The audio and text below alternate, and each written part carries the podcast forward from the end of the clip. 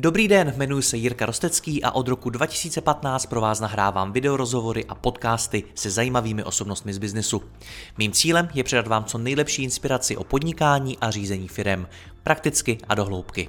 Více než 1200 rozhovorů najdete i na mém webu mladýpodnikatel.cz a pokud chcete jít při poslechu ještě více dohloubky a nahlédnout do hlav top osobností českého a slovenského biznesu, přidejte se i mezi naše předplatitele. Nemohl bych to dělat bez partnerů, jako je například Skladon, který e-shopům poskytuje individuální fulfillmentové služby na míru jejich logistickým potřebám. Více informací na www.skladon.cz. Děkuji vám za poslech a teď už další rozhovor. Přišel nový rok a s ním i vyhlídky na to, co nejspíš sebou přinese. V tomhle rozhovoru rozebereme, jaké největší trendy můžeme v roce 2024 sledovat v rámci řízení malých a středních firm a na co se můžete zaměřit, pokud takovou firmu máte. Mým hostem je Petr Macek z All-in-One manažerského systému Geflow. Petře, já tě vítám zpátky. Ahoj. Jirko, ahoj a dobrý den všem divákům a posluchačům. My jsme si toto téma rozdělili do, řekněme, čtyř oblastí. Technologie, lidi, finance a zákazníci. Půjdeme postupně, jak to má nějakou strukturu, ale první mi řekni, Petře, bude letošek v něčem specifický?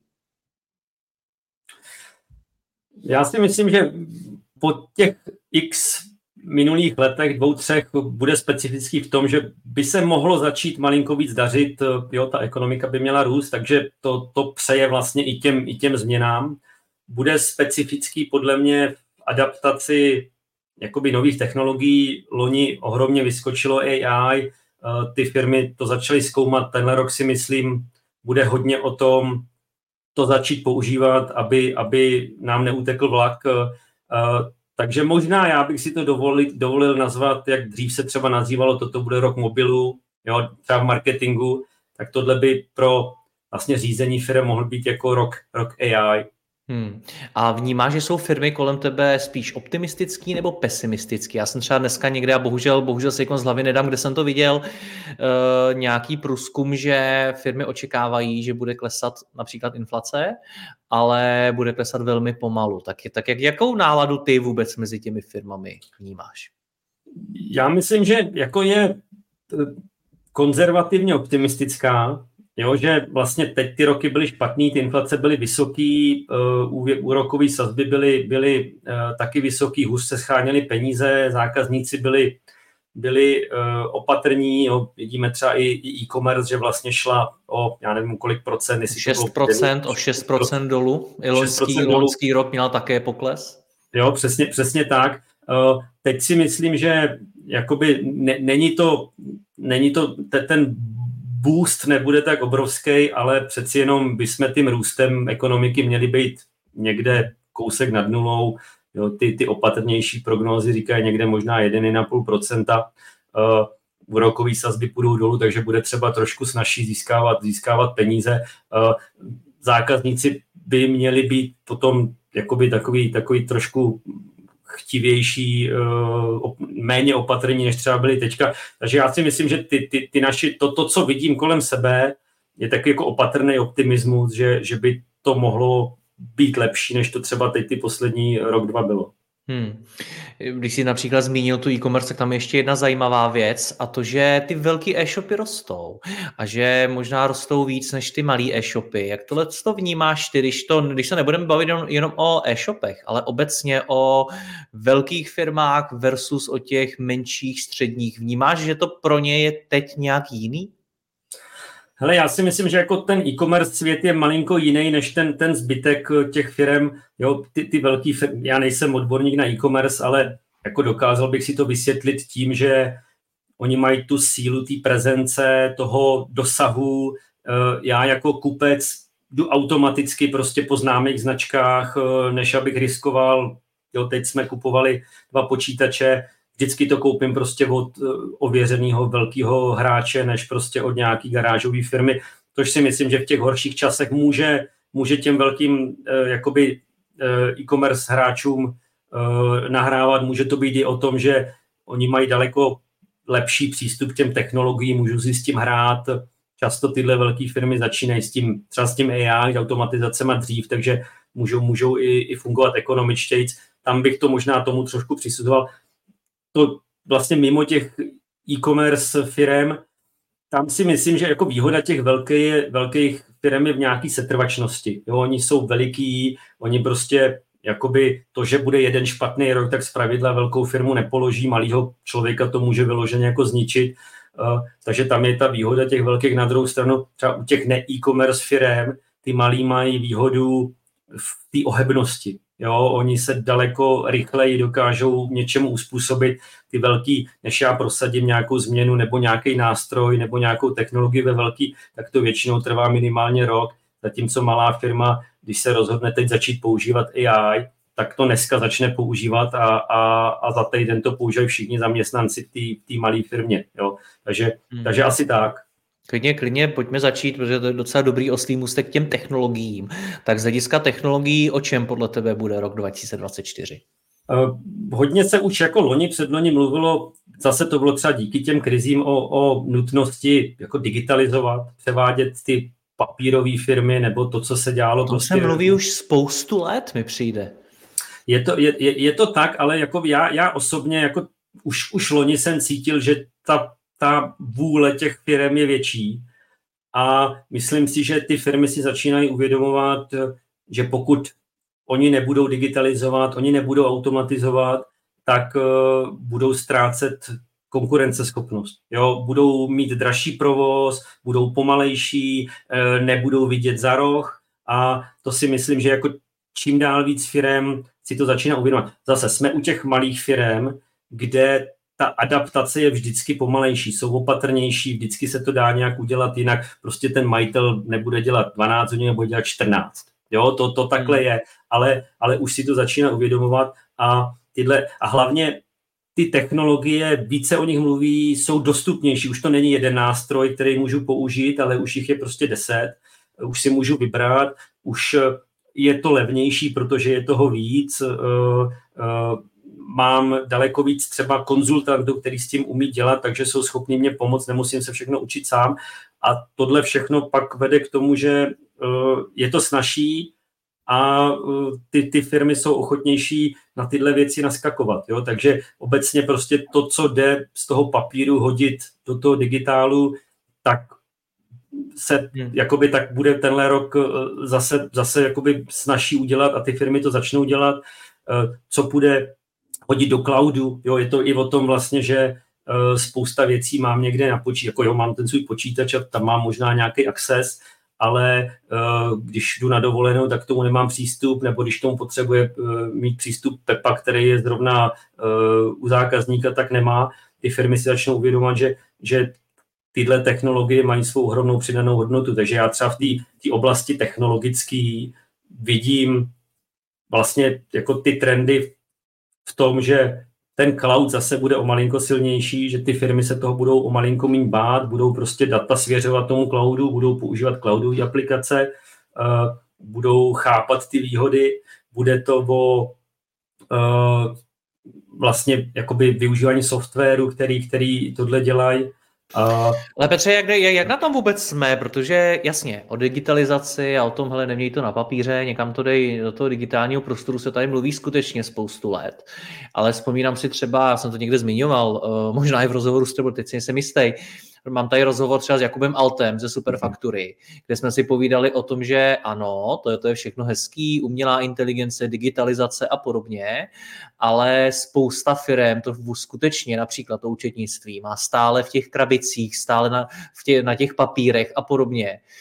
Mně osobně už to téma té digitalizace skoro až nudí, protože už jsme o něm toho namluvili strašně moc, ale jaká je ta skutečná realita trhu?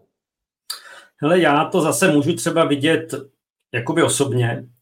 Uh, vlastně, když vezmu třeba tady tyhle věci, jako to, ta automatizace toho účetnictví a tohle, tak k nám chodí daleko víc firm, který třeba mají Abruflexy, což je systém, který je dostupný online, uh, oproti letu minulým, kdy prostě to byla samá pohoda nebo many, anebo přišly firmy uh, s tím, že mají systém, který se jmenuje Péťa Voříšek, populární na Břeclavsku, jestli se na něj umíme napojit.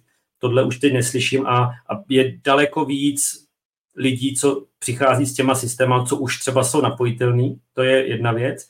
Druhá věc je, ač nejsme specialisti třeba na vytěžování faktur, uh, tak je daleko víc lidí, kteří u nás prostě tuhle funkci začínají používat, protože si uvědomují tu přidanou hodnotu, tu úsporu toho času hmm. práce. A to já cítím jako v první vlně, jo? že prostě těchto firm je, je víc. E, ne, pořád to není o tom, že by to byla každá druhá e, u nás, ale je to prostě, teď třeba řeknu, každá desátá, jo? a mohlo to loni být každá dvacátá, e, nebo takhle. Jo? Teď jsem to možná trošku přehnal, takže tohle, tohle já cítím, že, že jakoby ono je to pořád u těch malých firm o tom, jako jim vysvětlovat ty přidané hodnoty, ty přínosy a proč to dělat. A pokud oni to prostě kolem sebe uslyší, tak na tyhle trendy začnou naskakovat minimálně zkoušet. Jo? Hmm. A, a, bude těch, a, a pokud to zkusím a vyloženě mě to nesklame, tak já zůstanu a možná přesvědčím jednoho svého kámoše. Jo? A tak, hmm. takže tady si myslím, že, že zase jsme v té oblasti malých firm, kde je to pomalejší, ale ten, ten náskok já jako vyloženě cítím třeba přímo u nás a to nejsme specialisti na tady tyhle věci. Hmm. Když jsme u toho, tak uh, udělejme další oslý můstek té umělé inteligenci, což je určitě velký trend loňského roku i tohohle toho. A tady mě právě zajímá ten rozpor mezi tím, o čem čteme a tou realitou na tom trhu, protože Dneska i velký zajímavý jména v Česku i v zahraničí říkají, hele, rok 2024 bude ten rok, kdy se umělá inteligence rozšíří mezi běžní lidi, bude, budeme ji používat úplně běžně, bude to prostě něco úplně normálního a tak dále. A na druhé straně ty mi v zásadě taky říkáš, hele, ale firmy mají to účetnictví furt v těch krabicích a objevují teprve úplný základy. Tak jak mám tohle to vnímat? Hele, je to, jako víš co, uh, ono, jako z nuly, nebo třeba vem si, že když to loni... Z krabice použilo... k umělé inteligenci je docela cesta. Jo, jasně, ale jako když si vezmeme, když si vezmeme, že třeba teď, když to vezmu jako vyloženě relativně, tak jako když to loni používal jeden člověk a dneska to budou používat tenhle rok tři, tak je to jako ohromný skok, jako jo. A hmm. takhle to možná je, jo, že vlastně eh, ještě před pár lety to vytěžování z různých důvodů používalo jedno promile firem, a dneska to možná používá 10% jako z těch malých firm. Takže vnímáš umělou inteligenci jako něco výrazného, co zasáhne do řízení malých a středních firm v tomhle roce? Myslím si, že, že to bude něco, o čem se bude nadále hodně mluvit a i díky tomu to firmy budou více používat, ale v té oblasti těch malých firm pořád to nebude jako nějaký mainstream, ale bude to trend, který je potřeba sledovat a snažit se prostě využít ty nástroje, který třeba mě konkrétně jako majiteli malé firmy budou dávat smysl. Jo? Není to o tom, že skočím na všechno, jo, ono mnoho toho, co, čeho se prodává, je prostě daleko méně, než jak se to prodává. Jo? Typicky třeba, že chat GPT a teď tady máš najednou 27 firm, který jako prodávají umělou inteligenci, jak to pomáhá marketerům a oni vlastně jenom prodávají chat GPT, akorát na to udělali nějakou nástavbu, která má místo dvou formulářů čtyři a mám tam nějaký cvakátko, jo? takže to na tohle pozor, ale, ale jsou, jsou věci, které uh, hele, jako třeba zase já budu upřímný, dneska, když jsem se připravoval na náš rozhovor, já jsem si všechny ty témata prostě přehnal přes chat GPT 4. Uh, jo, prostě chtěl jsem skonzultovat, já jsem měl nějaký body, já jsem si ty body přehnal a potřeboval jsem si ověřit, že třeba moje úvahy jsou správné. Kde nebyly správné, tak jsem si je opravil a uh, tohle, tohle je potenciál to je jenom jeden scénář, jak to použít. To je prostě Což je pro jak... zajímavost, jenom když odbočím, za mě osobně ten nejzajímavější scénář, kde ty vlastně po té umělé inteligenci nechceš, aby ti vygenerovala celý, celou tu myšlenku, jo, ale jo. vlastně si ověřuješ, ty ji první vymyslíš, ty ji sám vymyslíš, to znamená, jo. ten tvůj mozek tam furt nějakou roli hraje, ale ty si ověříš, jestli je, jestli je dobrá, jestli je cená, jestli je tam třeba nějaký protiargument nebo něco jiného. Že to tu práci, to přemýšlení nedělá celý za tebe. Jo, jo. Hele, jako, jako vždycky asi nebo ve velké části je tam prostě nějaký zadání, který musíš dát ty, jo, ale ono to není jenom o tom obsahu, ono to je jako umělá inteligence dneska je o nějakým ulehčení práce třeba s procesama, že ti to navrhne jo, tady mám pět úkolů, tak kterých Zkus, se mám... Zkusme, Petře, dát, ti o to skáču pro mě nějaký konkrétní use case, protože to, že si můžu vygenerovat texty a podobně, to, to je opravdu něco, o čem tady mluvíme x měsíců, ale v jakých konkrétních procesech, místech v těch firmách z hlediska jejich řízení vidíš, že ta umělá inteligence už dneska dává smysl? Hele, jako zákaznická podpora, e, ty první triviální dotazy, třeba rozřazení zákazníků, jestli potřebuju agenta nebo si pomůžu s nějakou nápovědou, to si myslím, že je něco, co třeba tenhle rok asi uvidíme hodně. E, je to pořád si myslím, že je relativně na začátku. Já jsem zrovna o Vánocích e, měl potřebu mluvit s Alzou a to je depresivní. To je depresivní, jakoby dostat odpověď, kterou chceš, která není liniová, jo, tak to prostě eh, je strašně těžký. Jo? Nebo já to třeba o sobě nesnáším, nevím, no, jak to jo, má Alza, tak, ale, ale já když ale, se někam dopíšu nebo dovolám a mluví se mnou jenom robot, tak je to většinou no, strašný zážitek. Ale, ale jako vidím třeba, jako třeba nástroje, který používáme my třeba na eh, jakoby komunikaci s zákazníkama, máš to o tom, že člověk položí otázku, a než přijde agent, tak ten nástroj ti řekne, hele, ale možná najdeš odpověď tady, tady, tady nebo tady. A třeba v půlce případu tam najdou a ten chat ukončí a ty ušetříš, druhý půlce počkají na toho agenta. Chtěli bychom to, vidět ty data, co to, co to reálně Jo, přesně pomáhá. tak, ale jakoby, jakoby myslím si, že jsou scénáře a jsou, eh, hele zase, když třeba si vezmu nás jako ke flow, tak eh, jakoby půlka dotazů jsou furt stejný. Jo, jakoby jasně, my tomu chceme dát ten lidský dotek a tohle, takže zatím jsme k těmhle taktikám nepřišli, ale podle mě jsou nástroje, které budou stokrát větší než my, kde už to prostě člověk neobslouží a ty úplně první dotazy nebo ty nejtriviálnější, hol ten stroj musí to. A ta umělá inteligence ti pomůže jako v učení se toho, jakoby kdy odpovídat, jak, čím a to si myslím. Takže tenhle scénář si myslím, že, že uvidíme častěji a budou, budou na to odborníci, jo, chat GPT vlastně umožnil dělat si ty vlastní roboty, boty, jo. což si myslím, že je to zase něco, co tomu pomůže. Jo. Další věc je eh, třeba práce s daty. Jo, jako když máš hodně dat, tak prostě jako pokud fakt nejsi jako genius, tak prostě z toho žádný rozum neuděláš, teď se v tom plácaš v nějakým Excelu a děláš kontingenční tabulky a jakoby budou nástroje, nebo už určitě jsou, kde tam prostě naliju data, dám tomu kontext a ten systém se snaží najít spojitosti a výkyvy a trendy a to, to člověk neudělá. Jo? A, a čím víc tam dat budu dávat a čím víc to budu opravovat a když to budu dělat každý měsíc, tak se to bude učit a bude to lepší. Jo? A tohle, tohle člověk neudělá, to si myslím, že bude jako masivní pomoc. Jo? A vidíš to, to Petře, už mezi těmi malými a středními firmami, že pro práci s daty používají umělou inteligenci?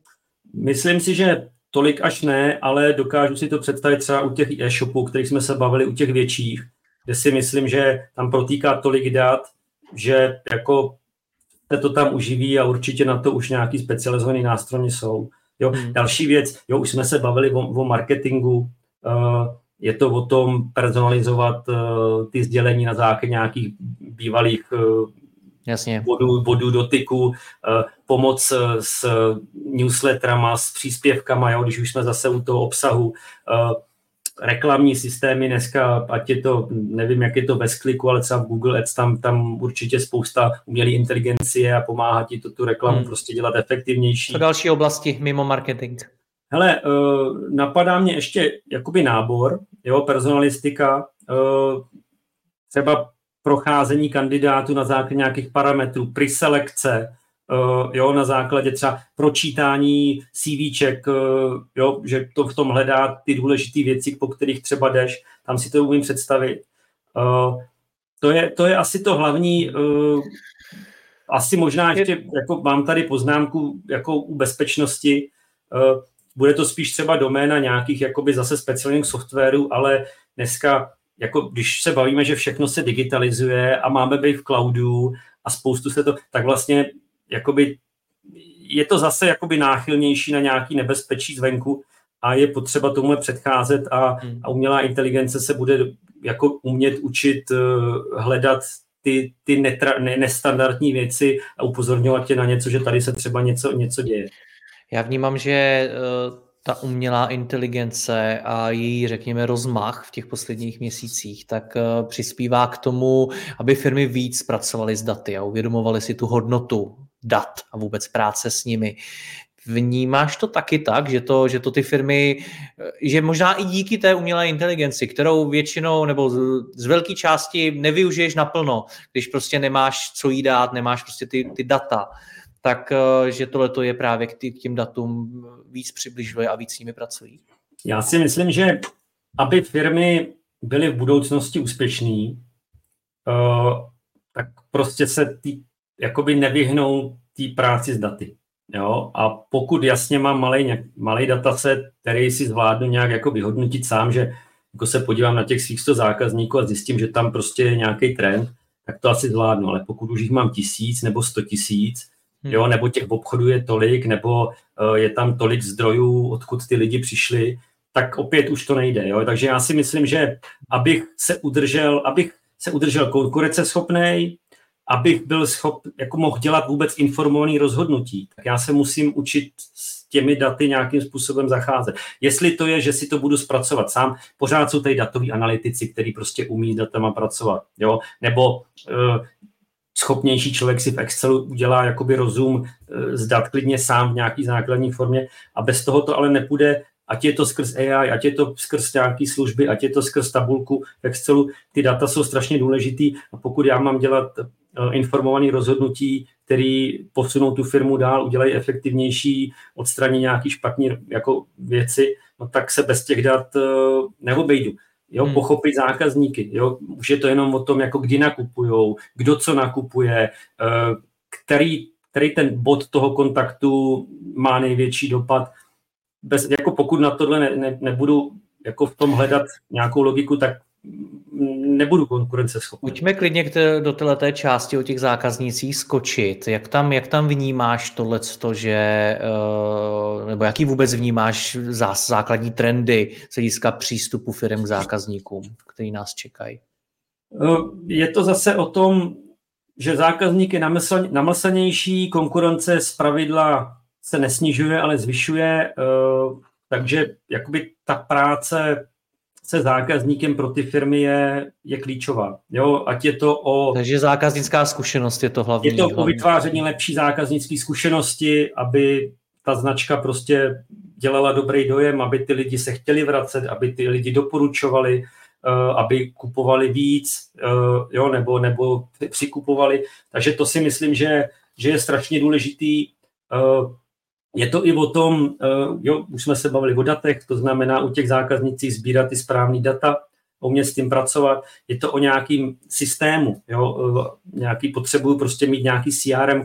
Teď nemluvím o tom, že to má být jako konkrétní software, ale je to spíš nějaký systém, jako ekosystém, se kterým pracuju, který ty data sbírá, ty data vyhodnocuje, říká mi, kde, v jaký fázi který zákazník je, uh, umožňuje. Jo, je, to, je to o optimalizaci procesu, to znamená hledat ty prostory, kde se to dá dělat líp, abych eh, zkracoval doby dodání, abych zlepšoval servis, abych byl personalizovanější. To si myslím, že jsou klíčové věci od, jakoby z oblasti toho zákazníka.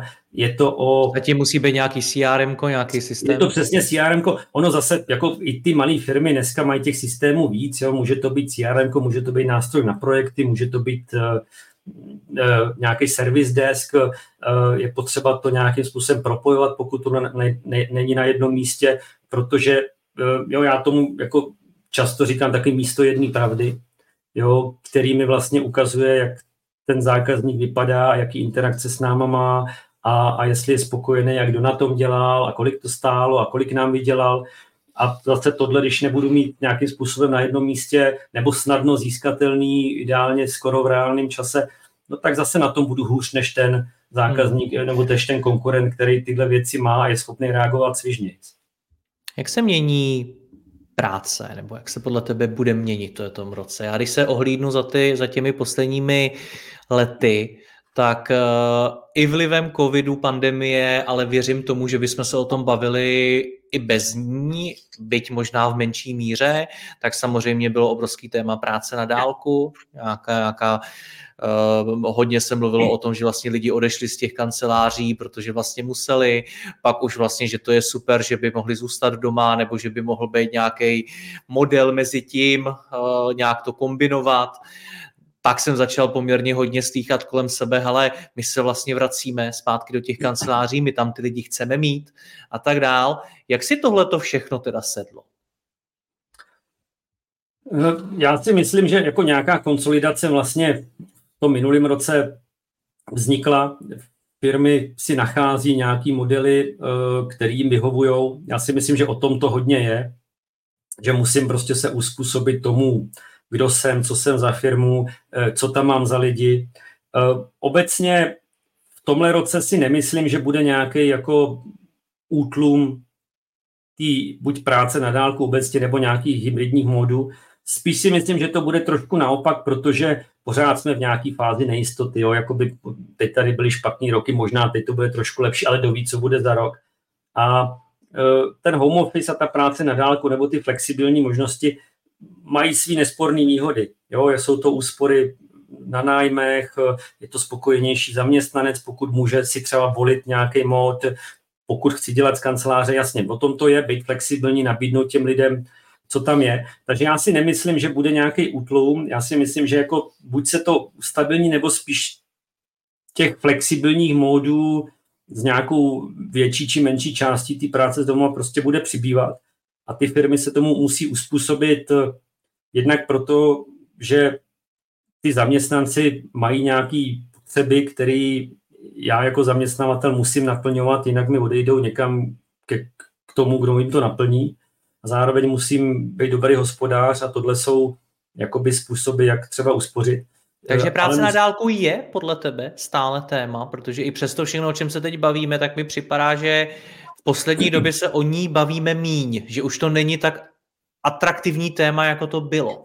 Je to spíš, a teď myslím i před pandemí například. Je to spíš větší standard. Jo, jakoby hmm. už je to podle mě jako mojí optikou, už je to něco normálního. Jo, už to není jako, uh, že byly firmy, které jako by ani nenapadlo, že by někdo mohl dělat od někud jiné než z práce a najednou už to tak je a podle mě je to větší standard a pořád to bude standard a je to o tom, a, a zase je to o těch lidech, jo, jakoby pokud jako pak nepotřebuju někoho do skladu, kdo tam musí zvedat ty, ty balíky uh, a je to prostě kancelářská práce, tak se dá dělat odkudkoliv a pokud budu chtít kvalitního zaměstnance, hmm. tak se budu možná muset uspůsobit tomu, co bude chtít ten zaměstnanec. A, a pokud jakoby si dám podmínku, že jenom tohle, i když je to práce, která se dá odkudkoliv, tak budu mít daleko menší množství potenciálních kandidátů, než když budu takhle otevřený. Jo? Takže i možná o tom to, abych dostal ty nejlepší kandidáty, musím být otevřený těm jejich hmm. potřebám a mít proto ale i uspůsobenou tu firmu. Jo? To znamená, pokud jsem firma, která takovýhle mod má, ať už částečně remote, nebo plně remote, nebo něco prostě mezi, tak já na to musím být infrastrukturně připravený. Eh, třeba během toho covidu spousta lidí jako začalo že jo, schánět Zoomy a, a, a tady tyhle Teamsy a, a nástroje na projekty. Jo, ale někdo to měl jako nějaký dočasný prostě můstek eh, tohle a spíše to o tom být tomuhle typu práce uspůsobený jako trvalé, jo, hmm. mít infrastrukturu, kterou můžu použít odkudkoliv, jo, ať je to prostě nějaký firmní nástroj, nástroj na projekty, ať je to nějaká telekon, telekomunikační platforma nebo kolaborační nástroj, nebo i třeba přístupy do té firmy. Jo, ne všechno je někde v cloudu, jo, nebo je to v nějakém cloudu, který ale je nějak třeba zabezpečený. Takže tohle si myslím, že, že budeme v tomhle roce vidět, že ty firmy tohle budou posilovat, budou na to víc připravený a otevře jim to možnosti, které by bez toho podle mě neměly. Hmm. Vnímáš i nějaké, protože ty hodně mluvíš o té, řekněme, kvalitě těch lidí, těch eh, kandidátů nebo těch zaměstnanců, co už mám. Vnímáš tam, že se něco mění z hlediska tlaku nebo vůbec zájmu těch firm o jejich kvalifikaci a třeba rozvoj té, té kvalifikace, o jejich vzdělávání a podobně? Hmm, hmm, hmm. U těch, u těch malých firm, ono tam je to taky komplikovanější, ono jakoby někde posílat na školení a tohle, ono to u těch malých není úplný standard, ale jakoby zase už jsme to několikrát zmiňovali. Eh, pořád jsou takové jakoby fluktuace, eh, to, ta, ta doba je prostě, nikdy nevíš, kdy to jako fakt bude dobrý, eh, konkurence sílí, zákazník je náročnější a já jako malá firma z pravidla musím udělat jako víc práce z méně zdroji. Jo? A u té malé firmy bývá typický, že jako ten ideální zaměstnanec prostě toho zvládne jako víc, než třeba ta jeho konkrétní role. Jo? Čím menší firma, tím, já to vidím u nás, já mám 8 čepic. Jo? A neříkám, že jsem perfektní na všechno, ale prostě musím zvládnout tohle, musím zvládnout tamto.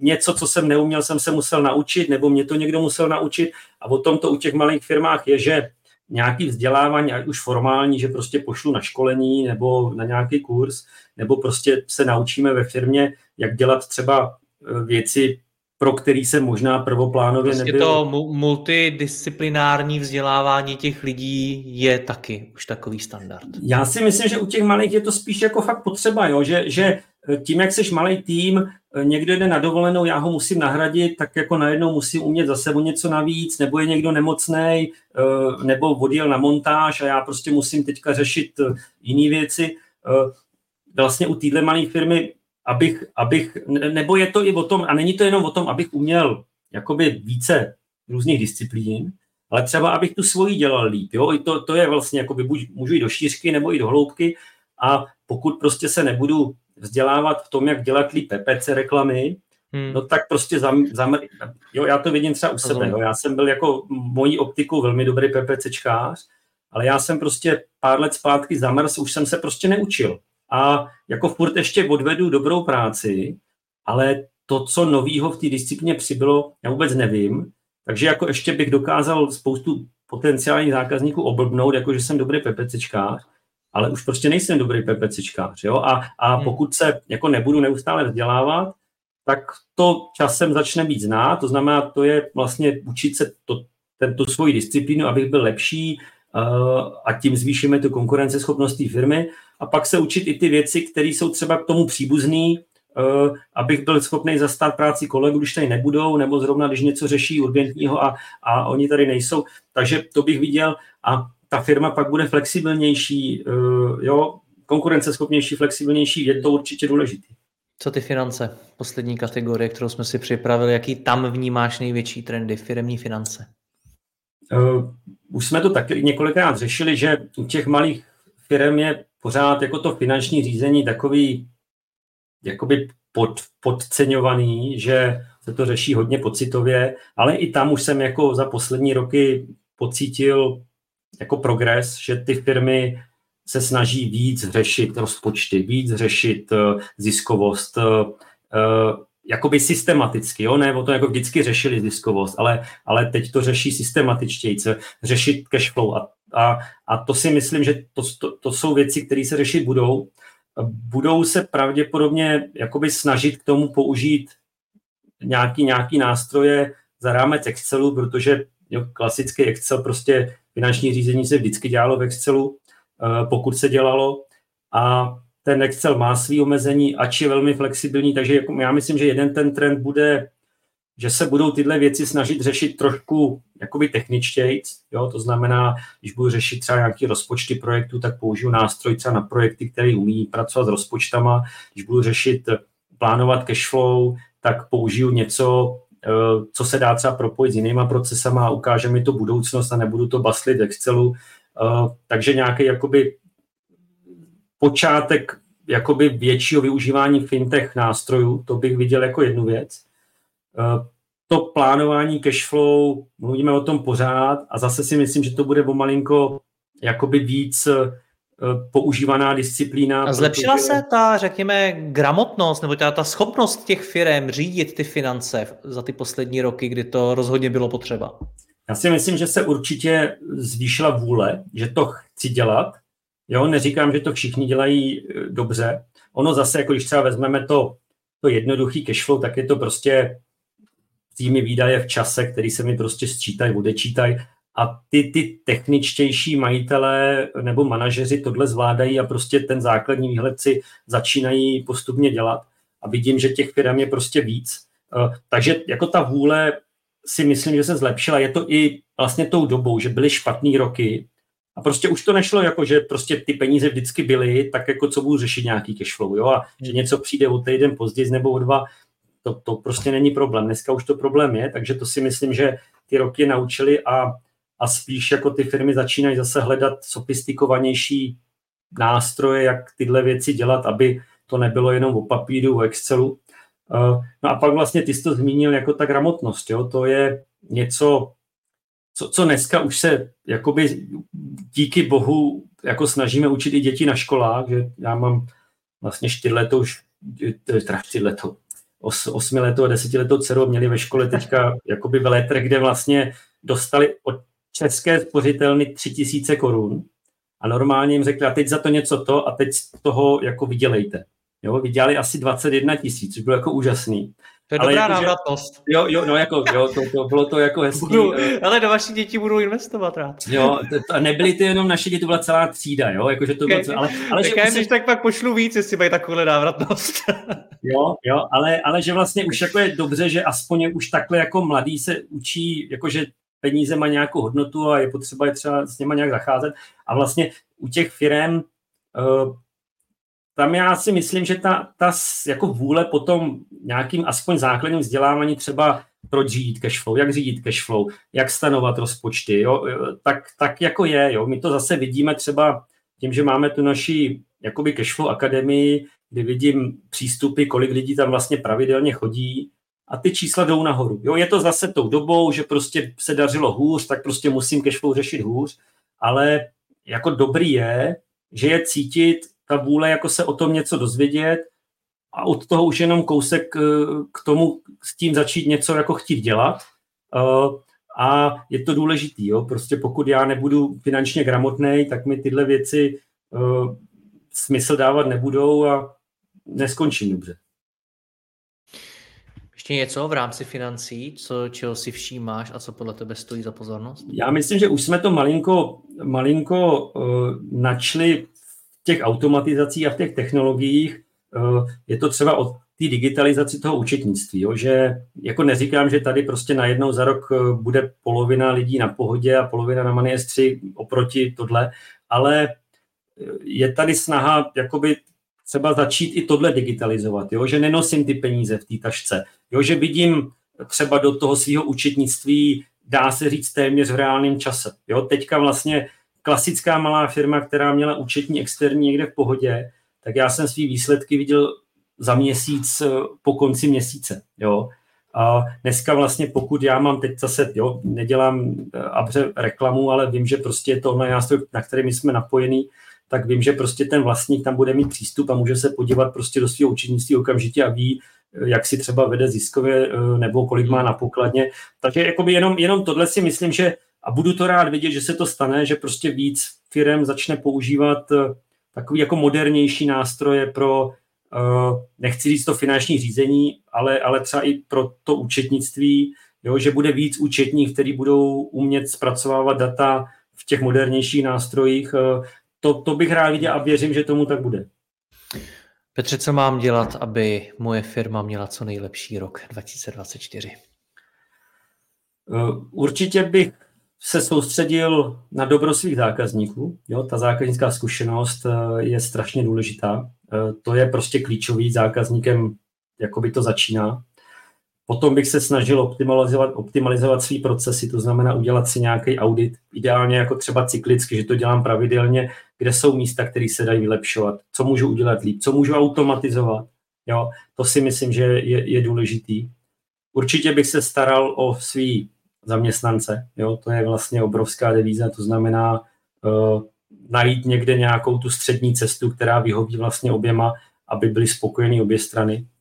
Uh, a určitě bych nezapomínal na uh, efektivní řízení, řízení financí, uh, abych byl zdravá firma, abych měl zdravý cash flow, abych se díval na ty správné věci. A pokud budu mít čas, tak bych se snažil učit s novými technologiemi, jo, jako je třeba umělá inteligence, protože je v tom potenciál, neudělá to všechno za mě, ale pokud to budu správně používat, tak mě to může spoustu práce uh, ušetřit. Petře, děkuji za rozhovor, ať se ti daří, měj se hezky, ahoj. Jirko, díky i tobě a díky všem posluchačům a divákům. Děkuji vám za poslech tohoto rozhovoru a zvu vás i mezi naše předplatitele. Tvořím pro ně speciální rozhovory se zkušenými podnikateli, manažery, freelancery a dalšími profíky ze světa biznisu. V tématech jdeme ještě hlouběji a připravujeme pro vás konkrétní praktické zkušenosti z podnikání. Snadno tak objevíte cené zkratky a informace, které vám pomohou ve vašem biznesu. Více zjistíte na www.mladýpodnikatel.cz lomeno předplatné. Děkuji vám a zase někdy naslyšenou. Jirka Rostecký.